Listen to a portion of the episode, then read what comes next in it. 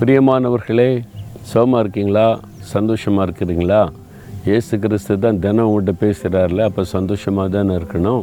காலையில் சில சமயத்தில் ஒரு டல்னஸ் இருக்கும். சில சமயம் நம்ம சந்திக்க போகிற பிரச்சனை குறித்த சில தாக்கங்கள் இருக்கும். அதனால் கொஞ்சம் சோர்வாக கூட இருக்கலாம். ஆனால் தேவனுடைய வார்த்தை நம்மை பலப்படுத்தும். ஆண்டவர் உங்களுக்கு என்ன சொல்கிறார் தெரியுமா? ஏசாய் நாற்பத்தி மூன்றாம் அதிகார பத்தொன்பதாம் வசனத்தில் இதோ நான் புதிய காரியத்தை செய்கிறேன். உங்களை பார்த்து சொல்கிறார் என் மகனே என் மகளே நான் உனக்கு புதிய காரியத்தை செய்கிறேன். பழைசே நினச்சி கலங்குறீங்களா? முடிந்து போனதே நினச்சி அங்கலாய்க்கிறீங்களா? நடந்து முடிந்தது அதெல்லாம் நினச்சி மனசில் வேறுபட்டுக்கிட்டே இருக்கீங்களா?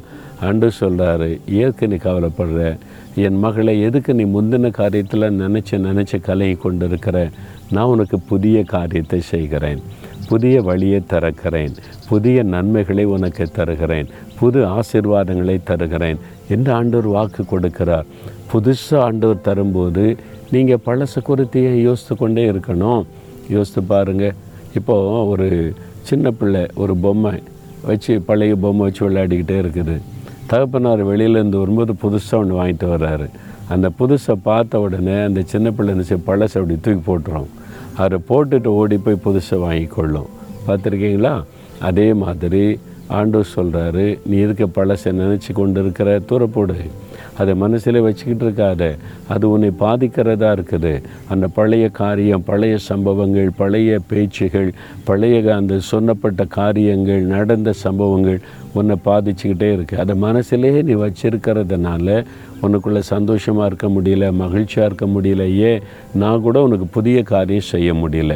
நீ அதை தூர போட்டுரு நான் உனக்கு புதிய காரியத்தை செய்கிறேன் அப்படின்னு ஆண்டு சொல்கிறார் அப்போ இன்றைக்கி ஒப்பு கொடுக்குறீங்களா? ஆண்டவரே இனி நான் பழசை பற்றி யோசிக்க மாட்டேன்.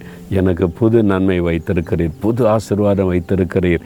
நான் இயேசுவின் நாமத்தில் பெற்றுக்கொள்கிறேன்னு சொல்கிறீங்களா உள்ளத்தில் பெரிய சந்தோஷம் வந்துடும் சரியா? கரம் வைத்துங்க. தகப்பனே முந்தினவைகள் பழையவைகள் பழைய காரியங்கள் என்னை பாதித்த விஷயங்கள் துக்கப்படைத்தன விஷயங்கள் எல்லாவற்றையும் நான் மறந்து விடுகிறேன். அவைகளை தூக்கி போடுகிறேன். நீங்கள் அதெல்லாம் என் உள்ளத்தை விட்டு அப்புறப்படுத்துங்க. நீங்கள் எனக்கு புதிய காரியத்தை செய்கிறீங்க புது வழியை திறக்கிறீங்க. புது நன்மைகள் ஆசிர்வாதத்தை தரீங்க நான் விசுவாசிக்கிறேன் அதை பெற்றுக்கொள்கிறேன். இயேசுவின் நாமத்தில் புதிய காரியங்களை நான் இன்றைக்கு காணப்போகிறேன். ஆமேன் ஆமேன்.